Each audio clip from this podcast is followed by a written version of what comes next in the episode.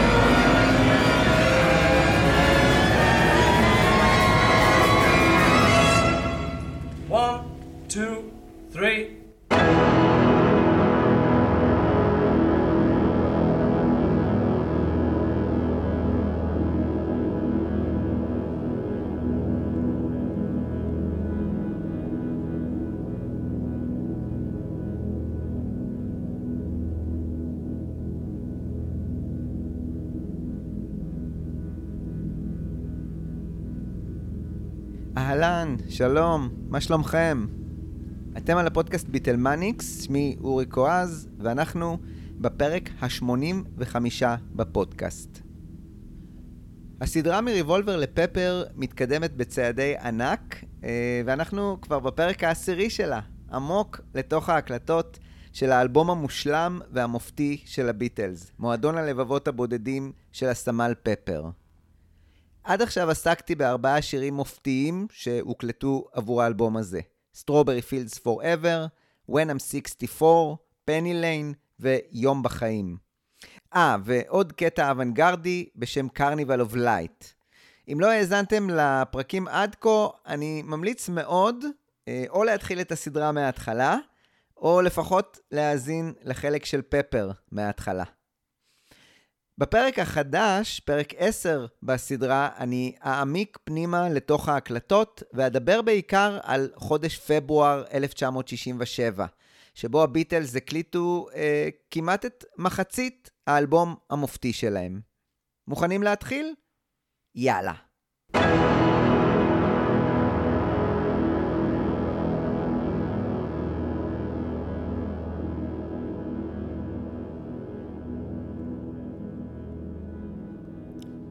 כמו שסיפרתי בפרק הקודם, בריין אפשטיין, שהיה אה, בתקופה אה, לא הכי טובה בחייו, גם בפן האישי וגם בפן העסקי. הבייבי שלו, או הביטלס, הלכו והשתנו לו מתחת לידיים. שינוי שהיו לו השלכות עסקיות הרות גורל. אם אין הופעות כרגע, ואין סרט חדש, והביטלס שקועים כל כולם באולפן, אז מה התפקיד שלו במערך הזה של הביטלס? זו שאלה שניקרה לו בראש, והמצב הזה הכניס אותו לדיכאון עמוק. הנושא שכן היה באחריותו, עדיין, היה אה, עבודה מול חברות התקליטים, EMI וקפיטול, וכשהן לחצו לקבל סינגל חדש מהביטלס, בריין עשה כמיטב יכולתו להלך בין הטיפות. הביטלס לא ממש הקליטו סינגל חדש, כמו למשל הדוגמה המובהקת של Paperback Writer ו-Rain. שם באמת נעשתה הפסקה מהקלטות לאלבום על מנת לספק את הסינגל הזה. הביטלס הגיעו לעבוד על אלבום במקרה הזה. אלבום שיש לו קונספט, אה, ועוד נדבר על הקונספט הזה בהמשך הפרק. בריאן, כמו שסיפרתי בפרק הקודם, היה נחוש אה, להביא את הביטלס שוב לטופ. אם אין הופעות, אז לפחות בגזרת הסינגלים. הוא ניגש לג'ורג' מרטין, שהציג לו את שלושת השירים שהוקלטו והושלמו עד כה, Strawberry Fields Forever, Penny Lane ו-When I'm 64. ג'ורג' מרטין אמר לבריין שהשירים הטובים ביותר לדעתו שהביטלס הקליטו בכלל, אי פעם, הם Strawberry Fields ו-Penny Lane. בריין קפץ על המציאה, אבל איזה שיר אתה מדגיש על חשבון השני אם שניהם כל כך טובים, אה, כל אחד בדרכו?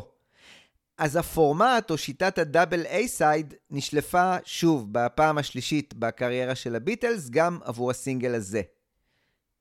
אני אזכיר שה-double A-side הראשון היה Day Tripper ו- We Can Work It Out.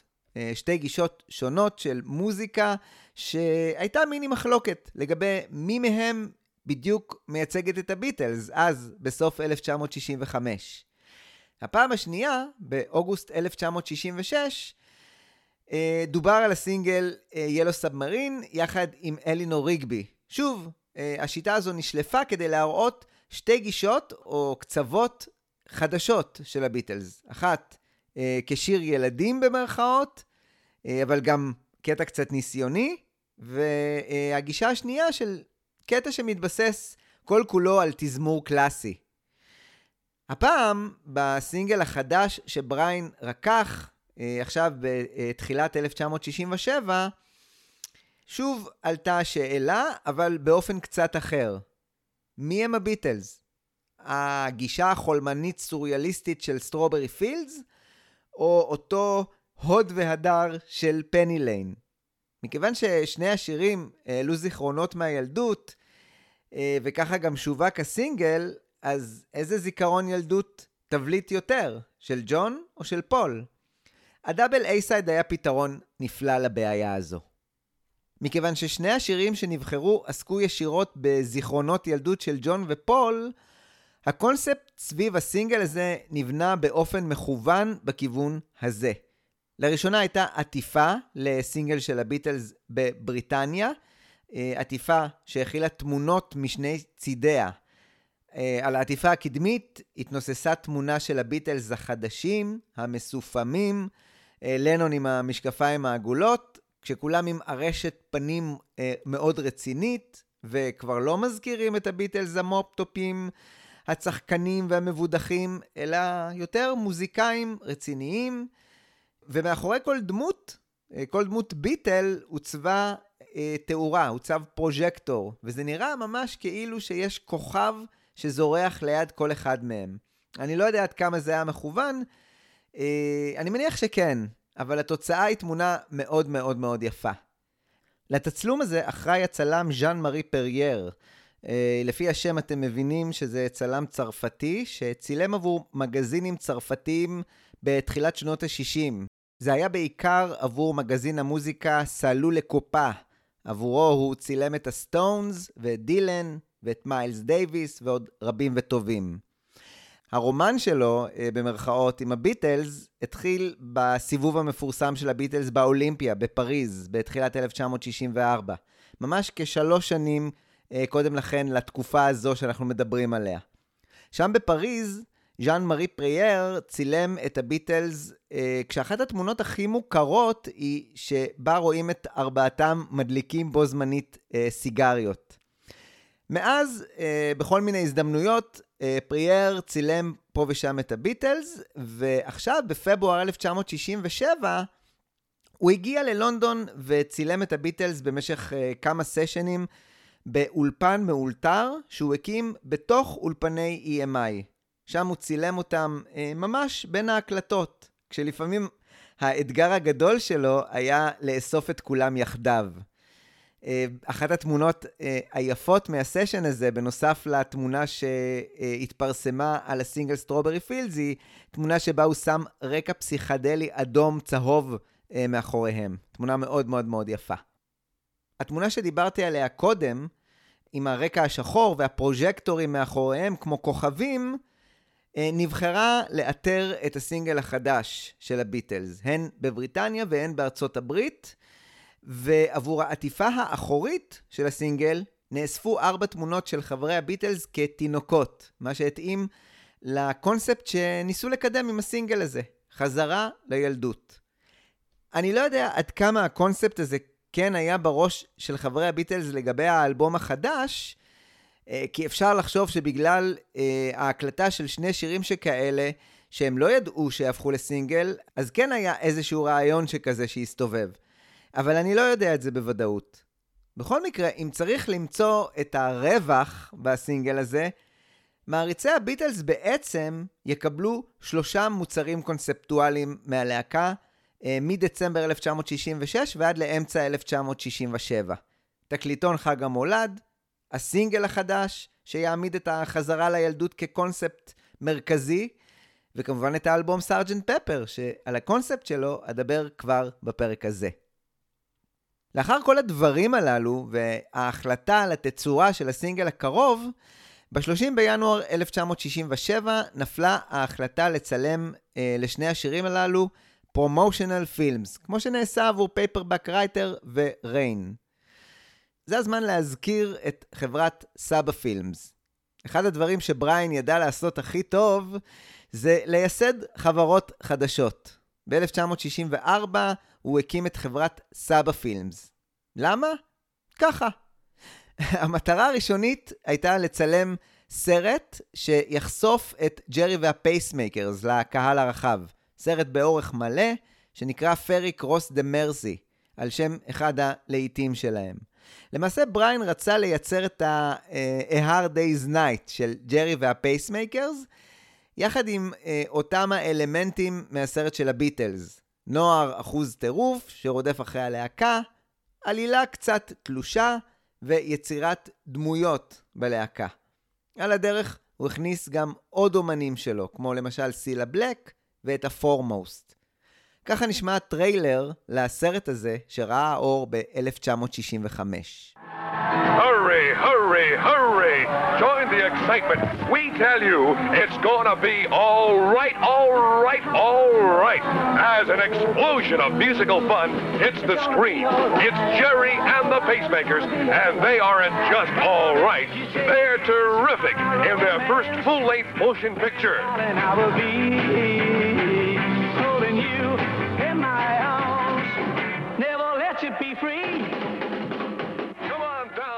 Cavern where the young ones go.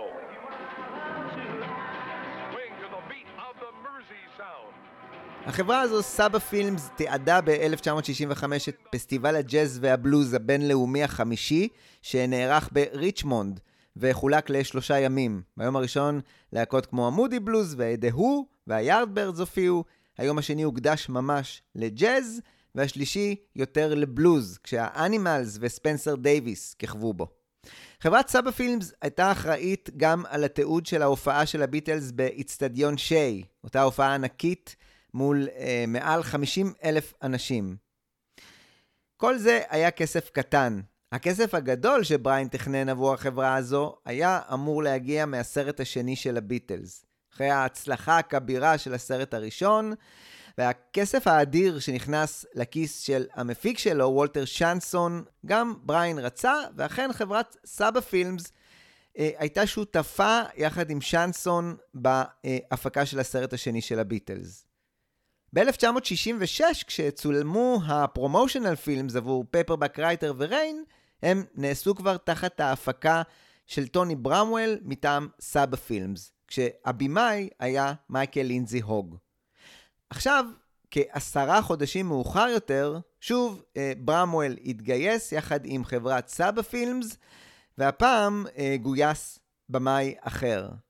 קלאוס פורמן המליץ בחום על הבמאי השוודי פיטר גולדמן, שבעצמו מאוד מאוד העריך את העבודה של אה, ריצ'רד לסטר בסרט הבכורה של הביטלס. ההמלצה של פורמן אה, התקבלה, וגולדמן הגיע לבריטניה והתחיל לחפש לוקיישן מתאים עבור צילום הסרטונים לשני השירים הללו של הביטלס. עבור השיר הראשון, Strawberry Fields Forever, נבחר נול פארק, שנמצא בסבנוקס שבמחוז קנט, שגובל ממש בלונדון. ב-30 בינואר 1967, בשעות הערב, הביטלס וכל צוות הצילום הגיעו לנול פארק כדי להתחיל לעבוד על ה promotional film עבור Strawberry Fields Forever. השיר הזה של לנון מדבר על כך שאף אחד לא נמצא על העץ שלו, ואולי זו הסיבה שהאלמנט המרכזי בקליפ הזה היה עץ אלון עתיק וגדול שעמד במרכז אחו גדול וירוק.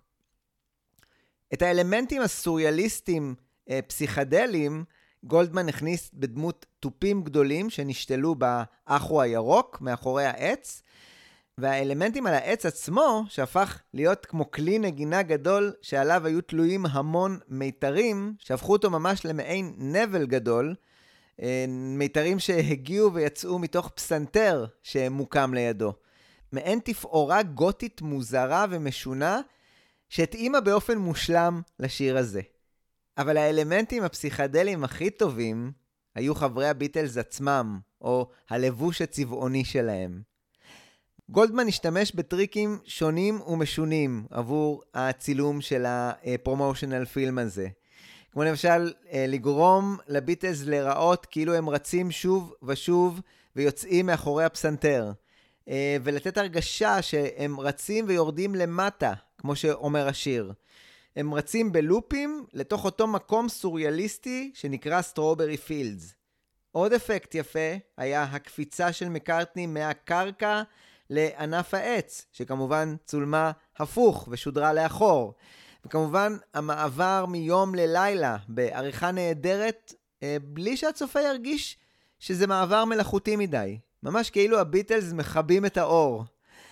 בחלק השני של הקליפ, הפוקוס עבר לפסנתר. שם הביטלס עשו לו את מעשה הקולקטיב אייבן ביינדר ווהאן, ושפכו עליו צבעים כדי שיהפוך לצבעוני ופסיכדלי.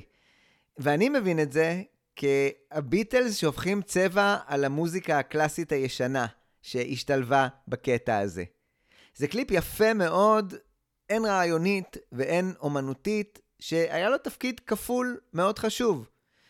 להציג את המוזיקה החדשה של הביטלס מצד אחד, ומצד שני להציג את השינוי האדיר שעבר על הרביעייה הזו, ולייצר גם את הסקרנות לבאות. איפשהו אני מרגיש ששני ה promotional films הללו, Strawberry Fields ו Penny Lane, הם יחד ממלאי המקום של הסרט השלישי של הביטלס. ככה הביטלס נראים עכשיו. התפקיד שהם משחקים אה, הוא מוזיקאים רציניים ורבי חשיבות שעוסקים במוזיקה שהיא ניסיונית, בין היתר, ואפשר לומר שמקארטני השיג את המטרה שלו, אותה המטרה שהחלה להיות מגובשת אי שם בתחילת 1966. הביטלס שינו את עורם והפכו לביטלס בגרסה 2.0. גרסה טובה יותר, עמוקה יותר ומעניינת הרבה יותר. הופעות? זה יגיע מתישהו. עכשיו הם אומנים אמיתיים. הצילום של הקליפ הזה עבור Strawberry Fields לא הסתיים ביום הזה, ה-30 בינואר, ולמחרת, ב-31 בינואר, הם חזרו לנול פארק כדי להשלים את המלאכה, ומי שיצפה בקליפ יראה שמדי פעם אה, רואים את מקארטני למשל בז'קט אחר. ועדיין זה יפה ומשתלב נהדר בצבעוניות הנהדרת של הקליפ.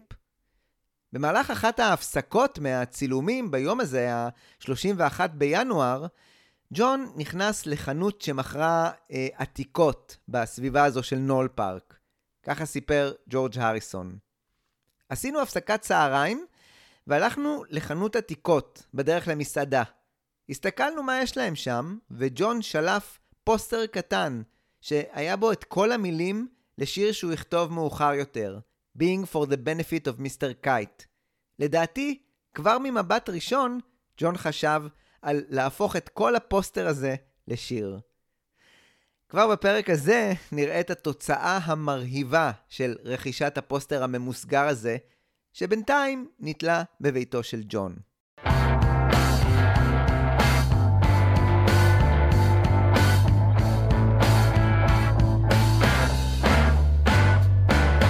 בפרק 8 בסדרה הזו מריבולבר לפפר, שעסק בתקופת ההפסקה של הביטלס מהופעות, או בעצם המעבר שלהם מהמופטופיות לביטלס החדשים, דיברתי על הרעיון שעלה למקארטני בטיסה חזרה מהחופשה שלו בקניה, אה, עם מל אבנס, הטיסה ללונדון.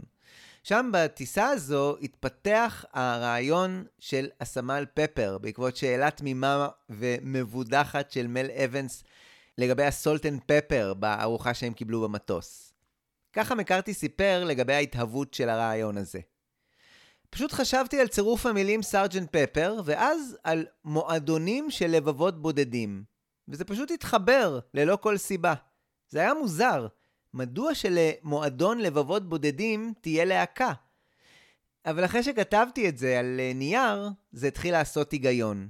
יש את הסמל פפר הזה, שלימד את הלהקה לנגן ואיחד אותם יחד, וככה הם חיברו לפחות קטע אחד. הם סוג של תזמורת כלי נשיפה בדרך כלשהי, אבל גם קצת להקת רוקנרול עם vibe מסן פרנסיסקו. אז כן, ככה סיפר מקארטני, ואני חושב שהרעיון הזה שלו לשלב את המוזיקה הישנה עם אה, זו החדשה מסן פרנסיסקו הוא רעיון מופלא.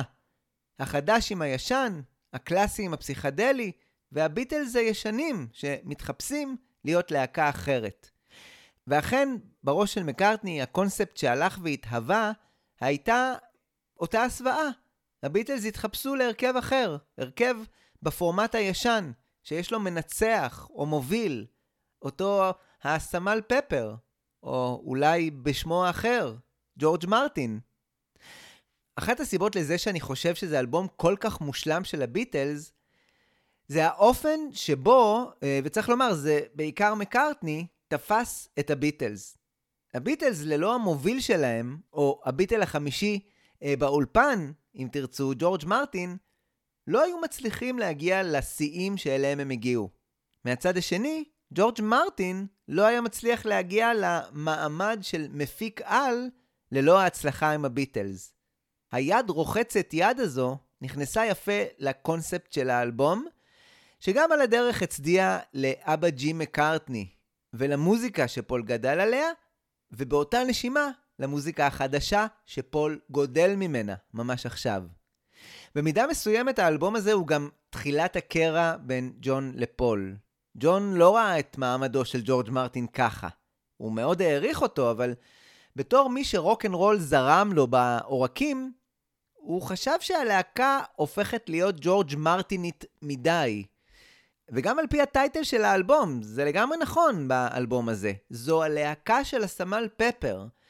זאת אומרת, מקארטני קצת הקטין אותם לצילו של המנצח הדגול. ג'ון עצמו היה בתקופת חיפוש עצמי. השינוי הזה שחל בביטלס בעיקר חשף עד כמה הוא היה בודד. בתוך כל המהומה הזו של הביטלס היה קשה לראות את זה, אבל הבדידות, בעיקר הרעיונית, הייתה מאוד מודגשת עכשיו.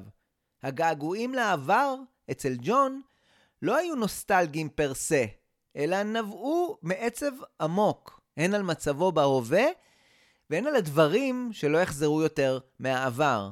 מקומות, אנשים והלך רוח תמים ולא מחייב. מה שיפה באלבום הזה, הוא ששתי הגישות, הן של לנון והן של מקארטני, התלכדו והעבירו את כל הרעיונות שלהם יחדיו. אבל, וצריך לומר את זה, הגישה של לנון תמונה יותר בסינגל המושלם שיצא בחודש הזה, שאנחנו נעסוק בו בפרק הזה. סינגל שההוצאה שלו די פגמה ברעיון של ג'ון, יותר מאשר ברעיון של מקארטני. הפגיעה הזו, במרכאות, ליוותה את ג'ון לאורך כל שנות הביטלס הנותרות. דווקא היצירה הכי שלמה שלו, Strawberry Fields, שבעצם זיקקה פנימה את כל הקונספט שלו, נשארה בחוץ. מי שהאזין לפרקים על האלבום Abbey Road בסדרת 1969 של הביטלס, בטח זוכר אה, שכשהתחילו ההקלטות לאלבום, לנון די התנגד אה, נחרצות, שוב, לקונספט באלבום, או למחרוזת אה, שהביאה את גישת מקארטני את מרטין, וג'וני התעקש שיהיה צד אחד של שירים רגילים, כי לא יעבדו עליו שוב. עכשיו, בעת הזו, בתחילת 1967, מקארטני הביא את הרעיון שלו אל חברי הלהקה. ככה הוא סיפר: עד לא מזמן ניגענו בקנדלסטיק פארק. בהופעה הזו לא יכולנו אפילו לשמוע את עצמנו. כשירדנו מהבמה חשבנו לעצמנו, זה מספיק. החלטנו שלא נצא שוב לסיבוב הופעות. הרעיון היה שנעשה תקליטים, ואותם נשלח לסיבוב הופעות בעולם. שמענו שאלוויס שלח את הקדילק הוורודה שלו לסיבוב הופעות, וחשבנו שזה מבריק. אז הגענו למסקנה שנעשה אלבום, והוא יהיה הקדילק הוורודה שלנו. סיבוב הקדילק הוורודה של אלוויס שמקארטני התכוון אליו, היה ב-1965. הקדילק הוורודה עם אה, לוחיות הזהב נרכשה על ידי אלוויס ב-1959. ב-1965, כשיצא הסרט Tickle Me, קולונל תום פארקר הגה את הרעיון שאלוויס, שהיה עסוק מדי בתקופה הזו בקידום של הסרט, לא יכול היה לצאת עכשיו לסיבוב הופעות. במקום זה, הוא שלח את הקדילק הוורודה עם נהג ומנהל סיבוב הופעות לעשות סיבוב בדרום-מזרח ארצות הברית. כולם הרי רצו לראות משהו שקשור לאלוויס, וכולם רצו לראות את הקדילק שלו מגיעה. ועל הדרך נמכרו גם מרצ'נדייז. גאוני. מקארטני הודה בעוד משהו לגבי הרעיון הזה שעלה לו במטוס. אני מודה שהייתי קצת על אסיד, הוא סיפר. ציירתי סקיצה אחרי הטיול הזה, שבה ארבעתנו עומדים מול שעון פרחוני, שבו הזמן כאילו עצר מלכת, כי השעון היה עשוי מפרחים. אחר כך הראיתי לחברי הלהקה את הסקיצה, והם אהבו את זה. זה שחרר אותנו. אז יש לנו קונספט שהתגבש לגבי האלבום החדש, אבל כדי לייצר את עמוד השדרה לקונספט הזה, היה צורך בכתיבת שיר הנושא של האלבום, או אם תרצו, השיר שהסמל פפר מלמד את ההרכב שלו לבצע. וזה מזכיר לי מאוד את הרעיון היפהפה של הטיול לארץ התווים, אותו תקליט ילדים אה, שיצא בתחילת שנות ה-70 בישראל, ונכתב על ידי גידי קורן הענק, שאגב, מי שיש לו את התקליט בבית ויפתח את הגייטפולד שלו, רואים שם תמונה של uh, גידי קורן, שמאוד מאוד מאוד מזכירה את ג'ון לנון מתקופת פפר. בכל מקרה, זה אלבום ילדים מכונן לדעתי, uh, אני גדלתי עליו, והילדים שלי גדלו, ועדיין גודלים עליו, והוא מביא סיפור מאוד מעניין של ילדים שרוצים ללמוד שיר חדש ומזייפים נורא, ואז נשלחים לארץ דמיונית, ארץ התווים, שם הם לומדים יחד עם המבוגר האחראי שלמה ארצי, וכל הדמויות הקרל אה, לואיסיות אה, בארץ התווים, מה זו מוזיקה. אגב ההשפעות מסן פרנסיסקו של מקארטני, ההרכב שמשתתף באלבום הנהדר הזה, האחים והאחיות, אותו הרכב שגידי קורן ייסד בתחילת שנות ה-70, הוא ממש העתק הדבק של ההרכב מקליפורניה, The Mamas and the Papas, שפעל ממש בתקופה הזו של אמצע שנות ה-60. חזרה למקארטני שלנו, שצריך עכשיו שיר נושא עבור האלבום החדש של הביטלס. זה לא ממש הלך לו בקלות. ככה סיפר ניל אספינל. יום אחד פול התקשר ואמר שהוא כותב שיר, וביקש ממני להגיע אליו. השיר הזה היה ההתחלה של שיר הנושא לאלבום Sergeant Pepper. התקופה הזו של כתיבת שיר הנושא מתוארכת לסוף ינואר. בתקופה הזו מל אבנס התגורר בביתו של מקארטני. הסיבה המוזרה הייתה שעוזרות הבית של מקארטני באותה התקופה עזבו את תפקידם ומל מילא את מקומם. מוזר. ככה סיפר מל אבנס. השיר הראשון שכתבתי אי פעם שפורסם היה סארג'נט פפר. בזמנו התארחתי אצל פול בתור עוזרת הבית שלו. עוזרות הבית הקודמות שלו עזבו מסיבה כלשהי. נשארתי איתו ארבעה חודשים, והיה לו חדר מוזיקה עם הפסנתר הצבעוני שלו, והיינו שם הרבה זמן. כתבנו את סארג'נט פפר, וגם שיר נוסף באלבום, Fixing a Hole. כשהאלבום יצא, ואני זוכר את זה בבירור, נסענו לאיזשהו מקום מאוחר בלילה. היו שם פול, ניל אספינל, אני והנהג במכונית. ופול הסתובב אליי ואמר, תראה, מל, אכפת לך שלא נכניס את שמך לקרדיטים עבור השיר באלבום? אתה תקבל את התמלוגים שלך וכל זה, אבל לנון ומקארטני הם הדבר הכי גדול בחיים שלנו. אנחנו באמת מותג לוהט, ואנחנו לא רוצים להפוך את זה ללנון מקארטני אבנס. אז אכפת לך? לא היה אכפת לי, כי הייתי כל כך מאוהב בלהקה הזו, שזה לא שינה לי. אני, בעצמי, ידעתי מה היה שם. ביומנים של מל אבנס, שהשנה אגב צריכים לקבל ייצוג נהדר בספר של קנת uh, וורמאק, מגלים שהיום המדובר הזה היה ב-27 בינואר. ככה כתב מל ביומן שלו. סארג'נט פפר, התחלתי היום לכתוב שיר עם פול למעלה בחדר שלו. הוא היה על פסנתר. למה פול לא ביקש עזרה מג'ון? הרי הם חיברו לא מזמן את יום בחיים יחד ואת אה, פני ליין. מה קרה? אז לפי העדויות, בתקופה הזו, ג'ון העמיק בשימוש שלו ב-LSD. פול הבין וראה את זה, והחליט לוותר על עזרתו כרגע ולהיעזר באחרים. מבחינתו, כנראה גם ג'ורג' הריסון לא היה ממש פנוי בראש לכך. או שאולי מקארטני לא ראה בו פרטנר לכתיבה משותפת. וכבר בפרק הזה אני אדבר על מעמדו ההולך ויורד של ג'ורג' בלהקה, או לפחות מעמדו הלא עולה בלהקה. כבר בדף הליריקות עבור שיר הנושא של סארג'נט פפר, אפשר לראות שרבוט או ציור קטן של מקארטני, שצייר את חברי הלהקה המסופמים, לבושים במה שמזכיר את אותם חליפות מסוגננות. אה, וצייר את חלקם כשהם מחזיקים כלי נשיפה ביד. מאוד מזכיר את איך שתהיה לבסוף העטיפה הסופית של האלבום. זה קרה היום לפני 20 שנה. הסמל פפר לימד את הלהקה לנגן. הם נכנסו ויצאו מהסגנון, אגב, מה שמרמז על זה שהם אולי זייפו בהתחלה, אבל מובטח שהם יעלו חיוך. אז תנו לי להציג בפניכם את האקט שהכרתם במשך כל השנים. להקת הלבבות הבודדים של הסמל פפר.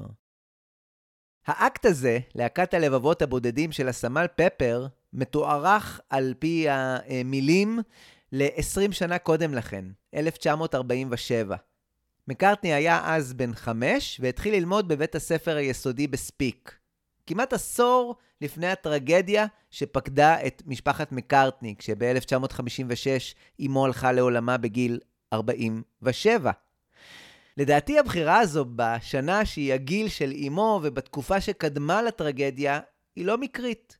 מקארטני חזר לתקופה שבה הכל היה טוב, והמשפחה שלו הייתה מאושרת, והכל נראה אופטימי. וברוח הנוסטלגית של האלבום והשירים שנכתבו עד כה, לשם הוא רצה לחזור בזמן. בפזמון, בשיר הזה, שיר הנושא, מקארטני נותן להרכב להציג את עצמו.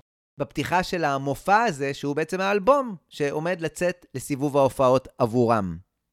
אנחנו להקת הלבבות הבודדים של הסמל פפר. אנחנו מקווים שתהנו מהמופע. אנחנו להקת הלבבות הבודדים של הסמל פפר. תישענו אחורה ותנו לערב לזרום. ואז לקראת סוף השיר, פול יוצר או בורא עוד דמות חדשה שמצטרפת להרכב הזה. אני לא באמת רוצה לעצור את השואו, אבל חשבתי שתרצו לדעת שהזמר עומד לשיר שיר, והוא רוצה שתשירו יחד איתו. אז תנו לי להציג לכם את האחד והיחיד, בילי שירס, יחד עם להקת הלבבות הבודדים של הסמל פפר. ככה אה, סיפר פול על בילי שירס. בילי נשמע כמו חבר ללימודים, אבל הוא לא. רינגו הוא בילי שירס. חשבנו שזה שם קטן ומעולה שהתחרז עם המילה years. זה שם מהסוג של אלינור ריגבי, שם אטמוספרי, נחמד, שיוביל בסופו של דבר לשיר של רינגו. אז מבחינתנו, זה היה התכנון. פשוט להציג ככה את השיר הבא. מכיוון שהשם הזה, בילי שירס, היה שם כבר מיום ההקלטה השני, בתחילת פברואר, אה, עבור השיר הזה, אז באמת סביר שמקארטני חיפש את החיבור הזה לשיר או למשבצת של רינגו, שברגע זה עדיין לא הייתה קיימת. אגב, חובבי הקונספירציה, או התיאוריה למותו של מקארטני ב-1966, אוהבים לחשוב שבילי שירס הוא רמז שנותן הכפיל של מקארטני על זהותו האמיתית. בילי שירס או ויליאם קמפל. בכלל, האלבום סארג'נט פפר אה, שימש ככר פורייה לרמזים, לאמיתות של התיאוריה הזו, שהיא כמובן מופרכת ואבסורדית, אבל משעשעת מאוד. את הכתיבה של השיר הזה, שיר הנושא לאלבום החדש של הביטלס, הם, אה, זאת אומרת פול יחד עם מל אבנס וניל אספינל, סיימו יחד אה, יומיים אחר כך, אה, ב-29 בינואר, בביתו של ניל. ככל הנראה, ללא שום מעורבות של ג'ון. ב-30 וב-31 בינואר, כאמור, צולם ה promotional film עבור סטרוברי פילדס. וב-1 בפברואר, תשעה שבועות לתוך ההקלטות של האלבום החדש שלהם, הוקדש היום הזה לעבודה באולפן על שיר הנושא, לאלבום.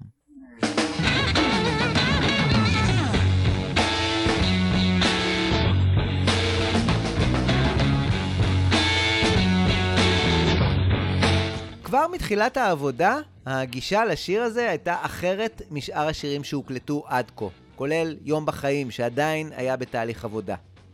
השיר הזה היה רוקר.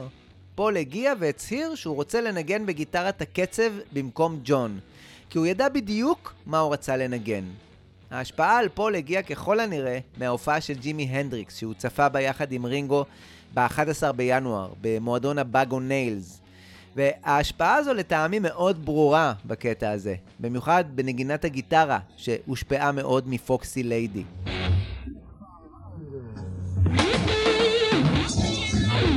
בתחילת יוני, כשיצא האלבום סארג'נט פפר, אני חושב שהנדריקס הבין מהיכן הגיעה ההשפעה הזו, ועשה בחזרה מחווה למקארטני, כשהוא פתח את ההופעה בתיאטרון הסאביל הלונדוני עם גרסת כיסוי לשיר הנושא של האלבום של הביטלס. בקהל אגב היו פול מקארטני, ג'ורג' הריסון ועוד כמה מוזיקאים. הנה מקארטני מספר על הקאבר הזה של הנדריקס לשיר הנושא של הביטלס, אה, שניגן את השיר על הגיטרה הלא מכוונת שלו. Paul, I understand that Jimi Hendrix covered Sgt. Pepper's just a couple of days after it came out. Yeah. Um, that's ballsy, for one thing. for It was him to very do. ballsy, yeah. But did you know he was going to? Were you there for one thing? I was there, yeah. It was at the Savile Theatre in London. And um, I was there, Clapton was there, Townsend was there. We, like, all come to see this new guitar god. And yeah, we'd released Sergeant Pepper on the Friday. Two days later, on the Sunday, he'd learned it and he played it. And he, he played it, he played a great version of it. But he had this uh, vibrator arm, mm-hmm. you know, the Bigsby arm on the guitar. And it, The whammy bar. the whammy bar, mm-hmm. call it what you will. Mm-hmm. And he's going, go, woo, woo, woo, woo. and we're going, whoa, great, great. But we knew, now he's out of tune. Because you're stretching the strings every you time. stretch you the strings, and in those days, that would send you out of tune. So it's his first number. So we, we're looking, what is he going to do? So he starts looking for Eric Clapton in the audience. He says, Eric out there, man? And Eric Clapton is the guitar god at that point. Clapton is God. Yeah. But Eric is there, but Eric's hiding. He's- Yeah. Jimmy spots him. Hey, man, will you come up here and tune this thing for me? Wow. Those are some brass swingers right there. Did Clapton go up and tune it? No. חזרה ל-1 בפברואר 1967. פול לקח את תפקיד הגיטרה של ג'ון, וג'ון לא ממש התווכח, ופשוט הרים ותלה עליו את גיטרת הבאס. הבעיה הייתה שהוא לא ממש התמצא בכלי הזה, ולכן הוא הוקלט בערוץ נפרד, שבו גיטרת הבאס הוזנה ישירות לקונסולה, מה שנקרא Direct Injection. Uh, המטרה הייתה שפול יוכל להחליף מאוחר יותר את הבאס ללא שום זליגות למיקרופונים אחרים. וכאן גם היה חידוש טכנולוגי מבחינת הצוות האולפני. ככה סיפר הטכנאי קן טאוזנד. אני חושב שהשימוש הראשון אי פעם ב-DI, או בהזרקה ישירה, בהקלטה, היה בסשנים של הביטלס. בנינו קופסאות שנאים משלנו, וחיברנו את הגיטרות ישירות לציוד ההקלטה. מי שהתלהב מהשיטה הזו היה ג'ון, שכל הזמן חיפש שיטות שונות ומשונות להקליט את ה vocals שלו. הוא שאל את ג'ורג' מרטין האם הקול שלו יוכל להיות מוקלט בשיטה הזו גם כן. אה, ג'ורג' מרטין הסביר לג'ון, תצטרך קודם לעבור ניתוח כדי שיהיה לך שקע בגרון שנוכל להתחבר אליו. התשובה הזו לא ממש ריצתה את ג'ון. ככה הוקלט הטייק הראשון עבור השיר הזה.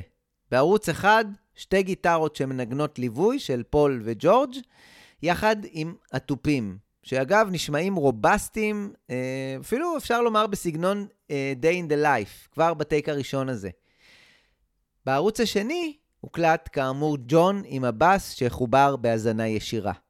בקופסת הדלוקס תוכלו לשמוע את הקטע המלא של טייק אחד, שבו לא ממש תשמעו את הבאס של ג'ון, שכנראה הוצאה ממנו. Sergeant Pepper's Lonely Hearts Club. Hearts Club Band. This one.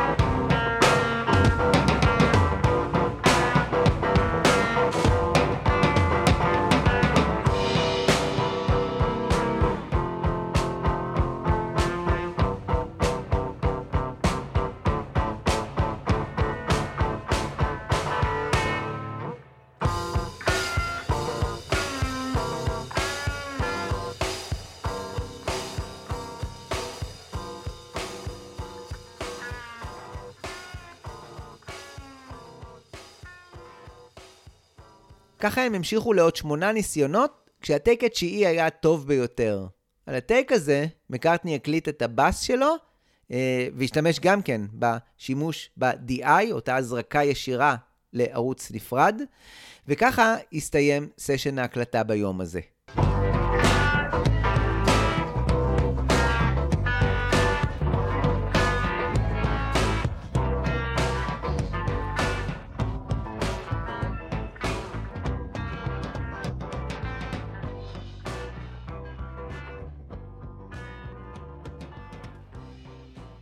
ביומן של מל אבנס נכתב על היום הזה, סארג'נט פפר נשמע טוב. פול אמר לי שאקבל תמלוגים על השיר. חדשות נהדרות. עכשיו אולי אקנה לי בית חדש. למחרת, ב-2 בפברואר, שוב הביטלס הגיעו לאולפן כדי לעבוד על שיר הנושא לאלבום. ה task הראשון היה ההקלטה של הקול הראשי של פול.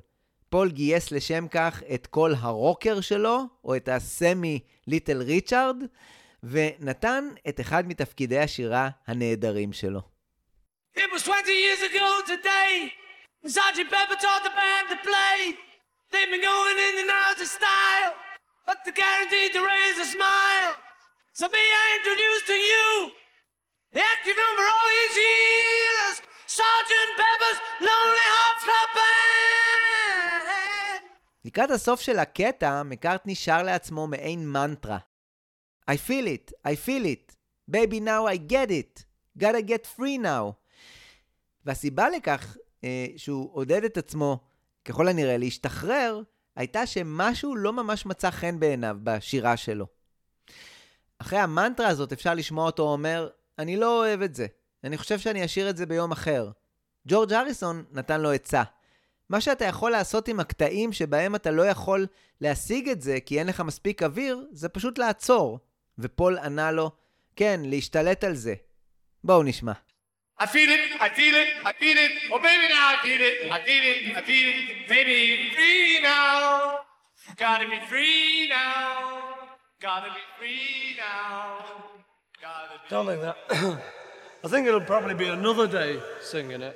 Yeah, I I just don't heard know. it then. That was nice. Yeah, and what you could do with the bits where you, you can't get it because you haven't got enough breath, למי שמכיר היטב את נבחי הדיסקוגרפיה של אה, מקארטני, בטח מצלצל מוכר ה-Free Now הזה.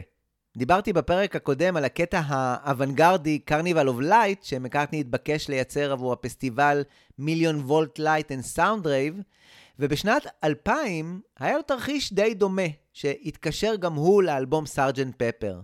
האמן פיטר בלייק, שיעצב עוד מעט בסיפור שלנו את העטיפה האיקונית לאלבום סארג'נט פפר, יצר קשר עם פול וביקש ממנו ליצור קטע מוזיקלי ברוח ליברפול, שיהיה חלק מתערוכה שהוא ערך בליברפול. שוב, מקארטני קפץ על המציאה ויצר אלבום אוונגרדי, קצת יותר קצבי וידידותי, אה, ככל הנראה, מאשר Carnival of Light, ודגם לחלקו קולות של הביטלס מכל מיני אה, סשני הקלטות, ויצר גם את הקטע הסוגר, Free Now, שממש מביא את המנטרה הזו, שהוא שר לעצמו אז ב-2 בפברואר 1967, וסימפל אותה להיות קטע שלם. לאלבום האוונגרדי אלקטרוני הזה הוא קרא ליברפול סאונד קולאז' ולקטע הזה אגב, פרי נאו תרמו קולות חברי הסופר פרי אנימלס המופלאים. מקארטני החזיר להם טובה אחר כך כשהוא תרם נגינה על גזר וסלרי באחד הקטעים המופלאים באלבום המופת שלהם Rings Around the World. עכשיו ב-2 בפברואר 1967 הגיע הזמן להקליט את הקולות של ההרכב של הסמל פפר לפזמון. ככה כתב מל אבנס ביומן שלו על ההקלטה של הקולות הללו. ששתינו עשינו את הפזמון. עבדנו עד חצות בערך. מי אלה אותם ששת הקולות בפזמון? ככל הנראה, כל חברי הביטלס אה, שהשתתפו בהקלטה הזו, יחד עם מל אבנס וניל אספינל. למרות שאני מודה שלא ממש אפשר להבחין בשישה קולות בשירה הזו, אבל זה תלוי גם באיפה כל אחד עמד כשהוא אה, שר את הקולות הללו. With We hope you will enjoy the show. Sergeant Pepper's Lonely Hearts Club Band. Sit back and let the evening go. עכשיו היו ארבעה ערוצים מלאים. תופים ושתי גיטרות בערוץ אחד, בס בערוץ השני, השירה של פול בערוץ השלישי, והשירה של הלהקה בערוץ הרביעי. לא נותר אלא לעשות reduction שסומן כטייק 10. ה reduction הזה ישב על המדף וחיכה חודש שלם. עצם קיומו של הרידקשן, שהיה כבר מוכן, רימז על כך שכבר מראש ידעו שזה לא סוף פסוק עבור שיר הנושא הזה. איך זה יכול להיות סוף פסוק אם להקת הלבבות הבודדים של הסמל פפר היא במובן כלשהו הרכב ברס, והרי אין שום סממן לכלי נשיפה ברגע זה. זה שיר על טהרת הרוק, או על uh, טהרת הנדריקס, אם תרצו. זה היה ברור שכלי נשיפה יצטרכו להתווסף כדי להפוך את הסיפור של ההרכב החדש-ישן הזה לאותנטי הרבה יותר. בשלושה במרץ זה קרה. לאולפני EMI נכנסו ארבעה קרנאים, או נגני קרן יער. אחד מהם, ג'ון ברדן, העיד שלא הייתה תוכנית סדורה להקלטה הזו. הם לא ידעו מה הם רצו בדיוק. כתבתי עבורם את מה שפול מקארטני המהם עבורי ועבור ג'ורג' מרטין.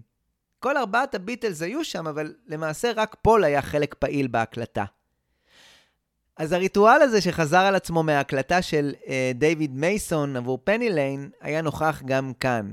ואם שואלים אותי, ג'ורג' מרטין לא היה מגיע לא מוכן אה, להקלטה שכזו. ולכן זה מהלך מכוון של מקארטני, שרצה להשיג קצת נופח קלאסי, אבל מאנשי תזמורת אמיתיים. ולדעתי באלבום שמשלב את הכל, uh, כולל מוזיקה סימפונית, זה מהלך מתבקש ואפילו יפה.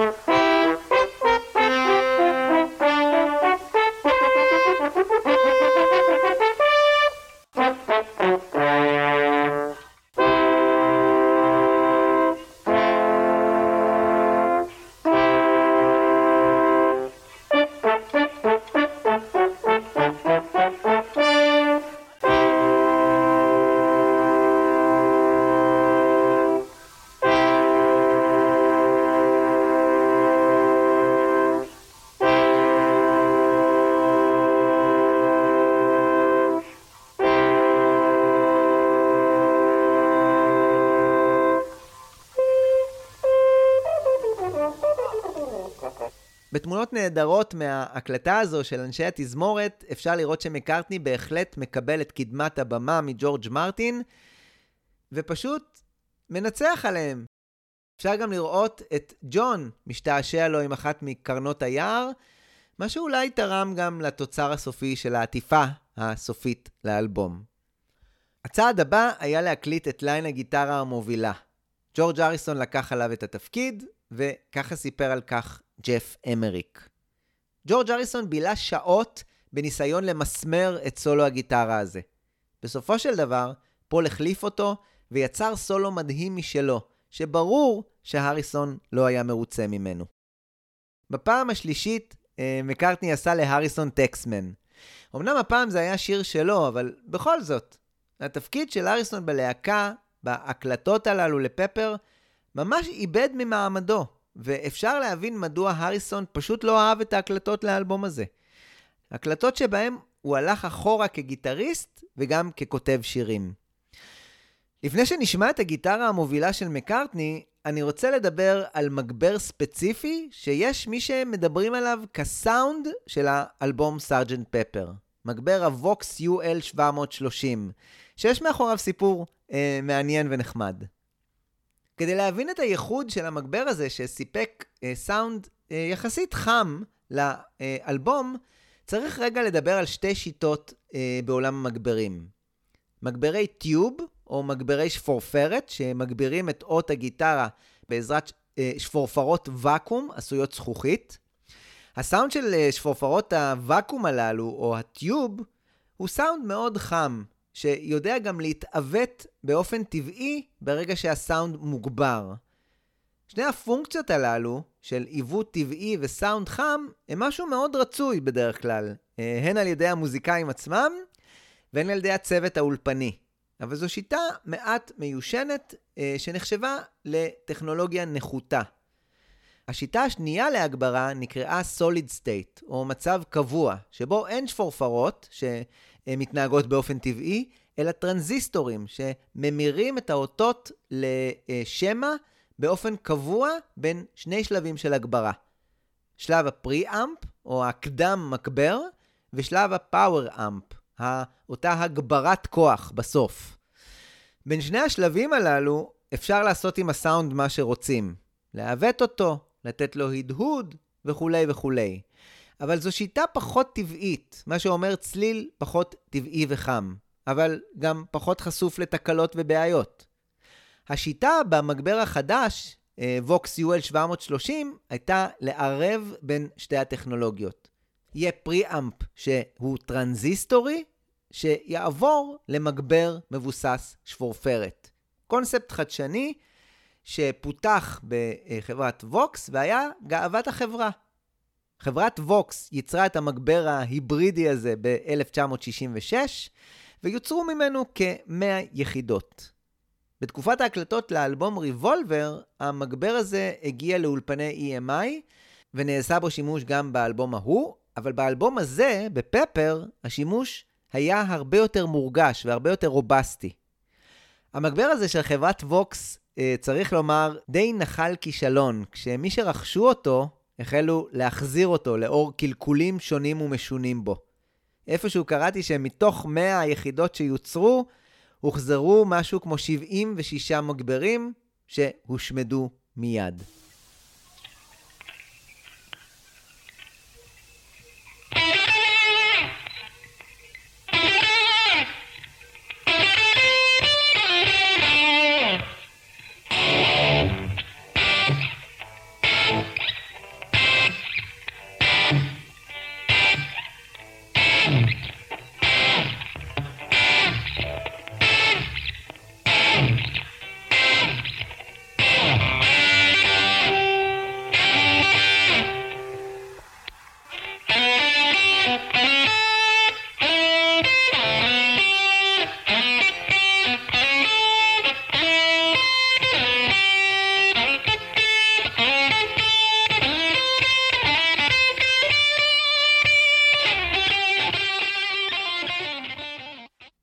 הסשן הזה, ב-2 בפברואר, על שיר הנושא לאלבום,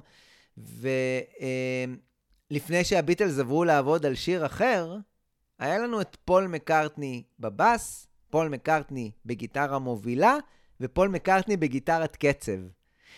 בשלב הזה אפשר לראות לגמרי איך תהליך ההשתלטות של מקארטני על הקריאיטיביות של הלהקה הולך ומתקדם. יחד עם זה, התקדם גם הקונספט אה, בראשו. ועכשיו היה ברור לו, למקארטני, שאם התקליט הזה הוא הופעה, אז צריך שיהיו גם את הסממנים של הופעה. התזמורת שמתכוננת, קהל שנכנס ומתיישב, תשואות של הקהל, ואם זה מופע, אז צריך גם לדעת לסגור אותו. בשישה במרץ הגיע השלב האחרון של שיר הנושא הפותח.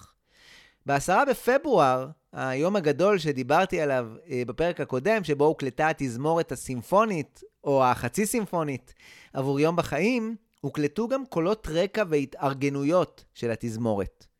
ספריית האפקטים של EMI הייתה בעצם מצבור של אפקטים שיוצרו ונאספו באולפנים לאורך השנים, כולל אפקטים שיצר בזמנו אז ג'ורג' מרטין לפיטר סלרס וכל אקטי הקומדיה שהוא הקליט. בנוסף להקלטה שהייתה להם מהתזמורת הסימפונית ב-10 בפברואר 1967, ביום הזה, בשישה במרץ, הצוות הטכני ניגש אה, לספרייה הזו, לספריית האפקטים של EMI, ובדק מה אפשר לקחת משם כדי לייצר את האווירה הזו של תחילת ההופעה, כמו שמקארטני רצה. למשל, אה, קולות הקהל עבור שיר הנושא נלקחו מחלק 28 בספרייה, שנקרא Audience Applause and Atmosphere, רויאל אלברט הול and Queen Elizabeth הול.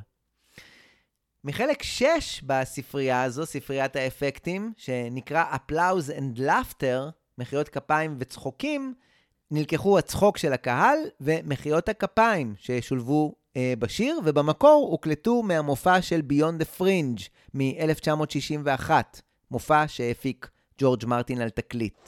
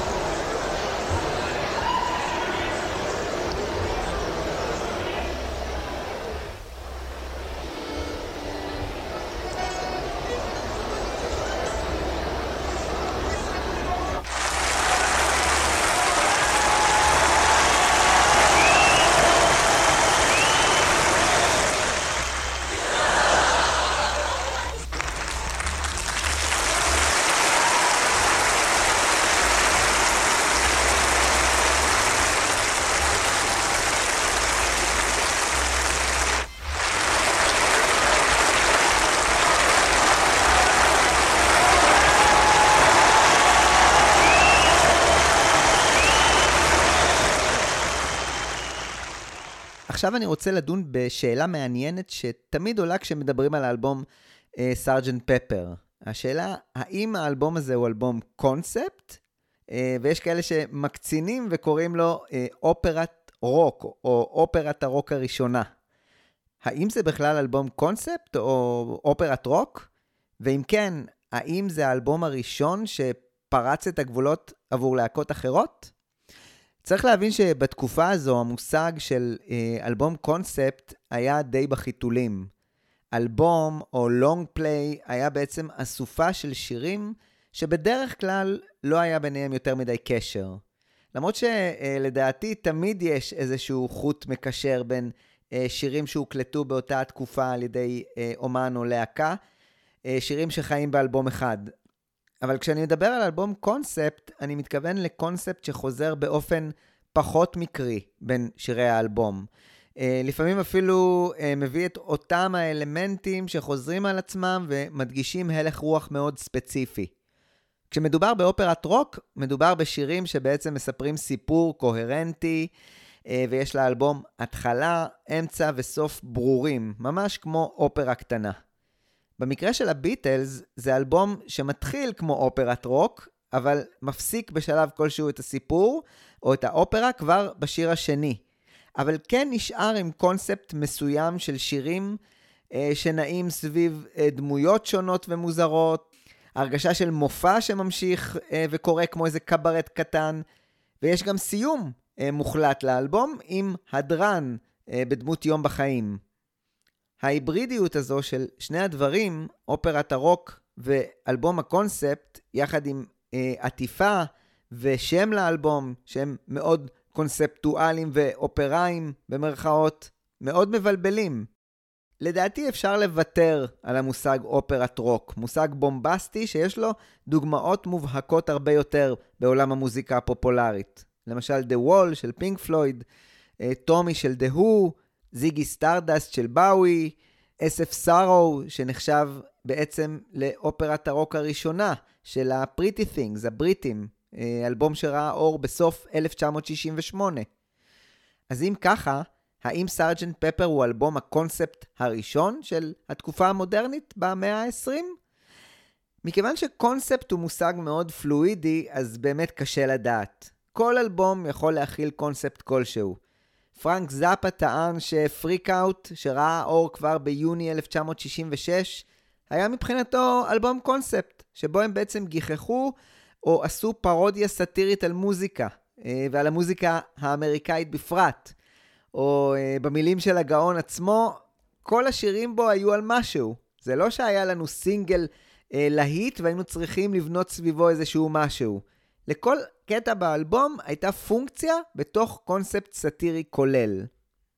אם נלך עוד אחורה בזמן, וודי גת'רי, האב המוזיקלי של דילן, הוציא ב-1940 אלבום קונספטואלי שהמכנה המשותף בין השירים שלו הוא הקשיים שעברו במהלך השפל הגדול של שנות ה-30 באמריקה. כמה חודשים לאחר צאתו של סארג'נט פפר, ראה אור האלבום Days of Future Past של המודי בלוז, אלבום שמצליח לתעתע כמו פפר ולהיות אה, אלבום היברידי של גם וגם, אופראי וקונספטואלי. אז מה התשובה? כחובב אלבומים שיש בהם סיפור מובהק, פפר הוא לא אלבום אופרת רוק. אבל על פי הדברים של מקארטני, זה ברור שהיה סיפור וקונספט אה, לאלבום הזה, שאיכשהו בשלב מסוים אה, הושארו לידי הגורל וננטשו. בנוסף, הכמיהה הזו של מקארטני לחדש את הביטלס, אה, לעשות מחווה למוזיקה הישנה וללמוד איך לעשות את המוזיקה החדשה, הייתה כל כך חזקה שהיא נכנסה כקונספט בעצמה לאלבום הזה. לנון מצד שני, אף פעם לא חשב על האלבום הזה כמשהו קונספטואלי. ככה הוא סיפר. זה לא באמת הולך לשום מקום. לכל התרומות שלי לאלבום אין שום קשר לרעיון הזה של הסמל פפר והלהקה שלו. אבל זה עובד, כי אמרנו שזה עובד, וככה הופיע האלבום. אבל זה לא הורכב כמו שזה נשמע. פרט לסמל פפר שהציג את בילי שירס ומה שנקרא הרפריז, כל שיר אחר יכול היה להיות בכל אלבום אחר. אז אני מסכים גם עם פול וגם עם ג'ון, ואני מודה שנדרש מאמץ כדי להיכנס לאווירת הקונספט באלבום, ולהפוך אותו מאסופה של שירים למשהו קונספטואלי אמיתי. המצב המבולבל, הבודד והנוסטלגי של אה, חברי הלהקה שלא מוצאים את עצמם במצב החדש שהם עצמם יצרו, של להקה אחרת, ללא הופעות, שסולדת מתופעות ההערצה ששיבשו להם את החיים, ולא רוצה להיות יותר הביטלס הישנים, אבל כן רוצה לעשות יחד מוזיקה. המצב הזה היה חזק מהכל, והשתחל כמעט לכל שיר באלבום, ויצר לטעמי את הסנפשוט הכי יפה של הלהקה הזו. וכן, את אחד מאלבומי הקונספט היפים שמתעדים מצב ביניים של להקה מאוד מאוד מצליחה. התוצאה, אה, כמו שאמרתי, היא אלבום היברידי, שהדבר החשוב ביותר שהוא עשה, זה כן לקחת את הרעיון הזה קדימה ולהכשיר אותו.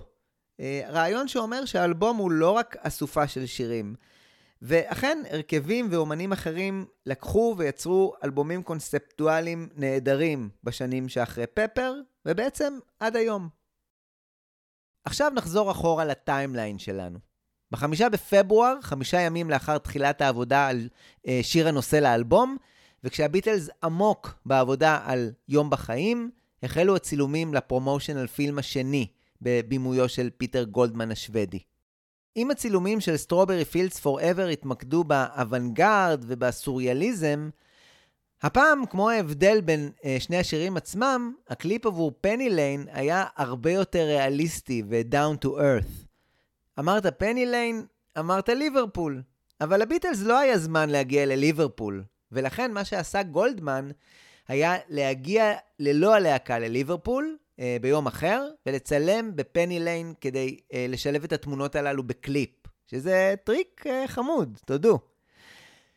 את הביטלס, בחמישה בפברואר, הוא בחר לצלם בסמטה אחרת בלונדון, אנג'ל ליין, שבסטרטפורד.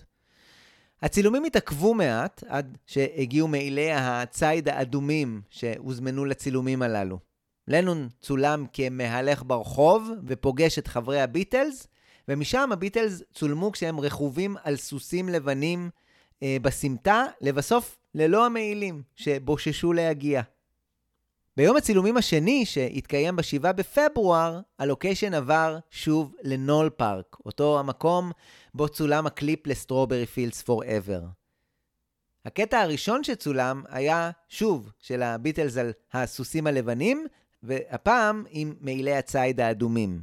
עבור החלק השני של הצילומים, נערך שולחן מפואר באמצע האחו הירוק הגדול, ובמקום אוכל, הוגשו לחברי הביטלס שישבו שם כלי הנגינה שלהם, שאולי כמחווה למוזיקה הקלאסית, הוגשו על ידי דמויות שהיו לבושות כמו מתקופת הרנסאנס, כשאת uh, אחת הדמויות גילם מל אבנס. הקטע האהוב עליי בקליפ הזה, הוא אולי קטע מבוים, אולי קטע אותנטי, אני לא ממש יודע, שבו רואים את לנון שלא יכל להישאר קלאסי יותר מדי זמן. והוא גרר את הלהקה להפוך את השולחן ולשבור את החוקים. ועל זה בעצם נכתב פני ליין. על משובת נעורים, על אותו הגבול בין הקלאסי לפרחחי, בין הילדות לבגרות.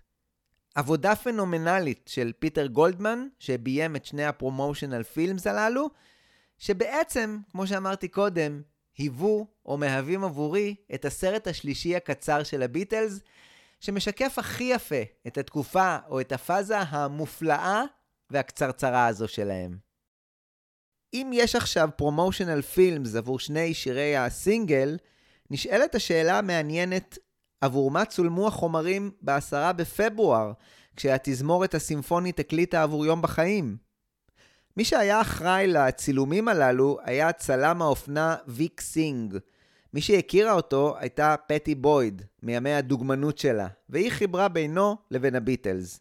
סינג הגיע לביתו של מקארטני לפני הסשן הגדול הזה, באולפן, כדי לדון בקונספט עבור הצילומים ביום הזה.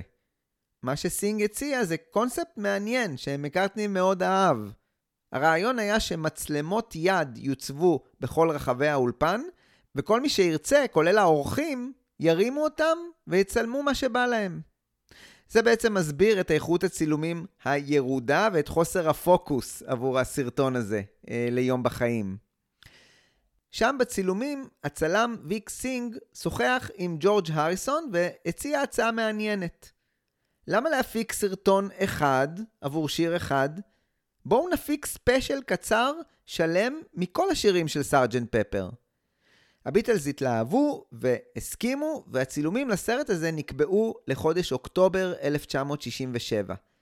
והרעיון היה לצלם עבור כל שיר בלוקיישן אחר, כשעבור יום בחיים השתמשו באותו סרטון שנעשה בהקלטה של התזמורת.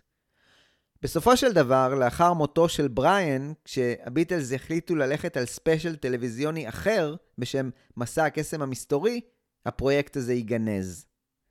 אני מניח שאם הספיישל הזה היה קורם עור וגידים, זה היה מוסיף עוד נדבך ועוד תמיכה לאלבום הזה כאלבום קונספט. בסופו של דבר, ב-1978 ראה אור סרט באורך מלא שלקח מיוזיקל בימתי, אוף ברודוויי, לאלבום פפר. מיוזיקל שרץ ב-1974 על הבמות, והסרט הזה הפך אותו למיוזיקל באורך מלא, אה, בכיכוב של הבי ג'יז ועוד המון אמנים כמו אירוסמית, אה, פיטר פרמפטון, אליס קופר, ואחד, בילי פרסטון. הסרט הזה בעיקר הדגיש שיש דברים שעדיף לא לעשות. ואני חושב שאני לא היחיד שלא מתחבר לניסיון הזה להפוך את פפר ל musical עם סיפור שנתפר, אה, שהלהקה בכלל לא התכוונה אליו. נסיים את הפרק הזה, חלק א' של פרק 10 בסדרה מריבולבר לפפר, עם קטע קטן מראיון שהתרחש בחודש מרץ 1967, שבו בריין אפשטיין התראיין עבור השדרן מורי דה קיי, הידיד של הביטלס מניו יורק. בריין דיבר על הביטלס שעובדים קשה באולפן, סיפר על התוכנית לספיישל הטלוויזיוני סביב האלבום החדש של הביטלס, וסיפר במעורפל מאוד על הסרט השלישי של הביטלס. They're, they're doing great things in the studio and um, they're working every night uh, in the studio. They really are. Every single night. Do they? Uh, but they, they most likely will do another film. They're going. We're going to build a television show around the album to showcase it, so to speak. Mm-hmm. And after that, we're going to make a film. A film. Which um, I'm very anxious and keen about. And we have ideas. And when I say we have ideas, I don't say that vaguely. We've got a definite idea uh, which needs developing. And we've got definite ideas as to who should develop it. And we've got definite ideas about what sort of director should be involved.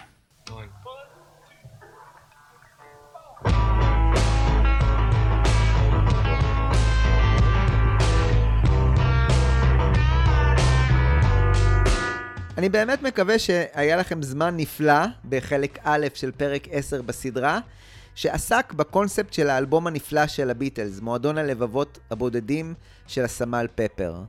בפרק הבא, חלק ב' של פרק 10 בסדרה, נוציא לאור את הסינגל החדש של הביטלס, ונראה איך הוא מתקבל. ונמשיך לראות איך הביטלס מעבים את הקונספט הזה של האלבום עם עוד שירים מופלאים, ויצירת מופת נוספת של לנון, שמתחברת באופן נהדר לשיר הנושא הזה של מקארטני, שפותח את האלבום המופלא הזה של הביטלס. אני הייתי אורי קואז, זה הפודקאסט ביטלמניקס, ותודה לכם על ההאזנה. אני מזמין אתכם לכתוב את דעתכם על הפרק הזה בכל מקום שתרצו. בפוסט הפרק בפייסבוק, בקבוצה של ביטלמניקס, שאם לא הצטרפתם אליה זה הזמן המושלם לעשות את זה. תוכלו לכתוב את דעתכם גם בספוטיפיי, שם אפשר לכתוב, וגם להצביע לסקר שאני מעלה עבור כל פרק. וכמובן, אל תשכחו לדרג את הפודקאסט בספוטיפיי, מה שעוזר מאוד להפצה שלו. אני מזכיר לכם שיש גם את הבלוג של ביטלמניקס שמרכז בו באופן ויזואלי ומאוד ידידותי את כל המידע שרציתם אי פעם לדעת על הביטלס. אתם מוזמנים להיכנס, לקרוא, לשוטט וגם להצטרף ל mailing list שמעדכן על פעילות חדשה שקורית בביטלמניקס אה, ישר למייל שלכם. תודה לכולכם, אנחנו נשתמע בפרק הבא. יאללה ביי!